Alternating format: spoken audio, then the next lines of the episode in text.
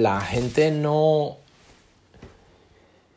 no tiene resultados porque planea para el fracaso. Y quizás digas, hey, yo no estoy planeando para el fracaso. Yo te puedo decir, hey, pero no tienes un plan para el éxito. Si no tienes un plan para el éxito, si no tienes un buen plan, si no tienes un buen vehículo, si no tienes buenos líderes en tu equipo, si solamente te dedicas a trabajar solo o sola, si no aprovechas el apalancamiento, aprovechas la tecnología, pones el trabajo, entonces estás planeando para el fracaso de un largo etcétera, pero estás planeando para el fracaso.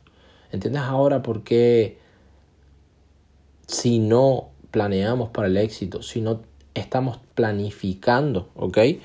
Los siguientes meses, ¿sí? Entonces estamos planeando para el fracaso. Y quizás no tienes por qué estar al nivel de nadie, ¿ok?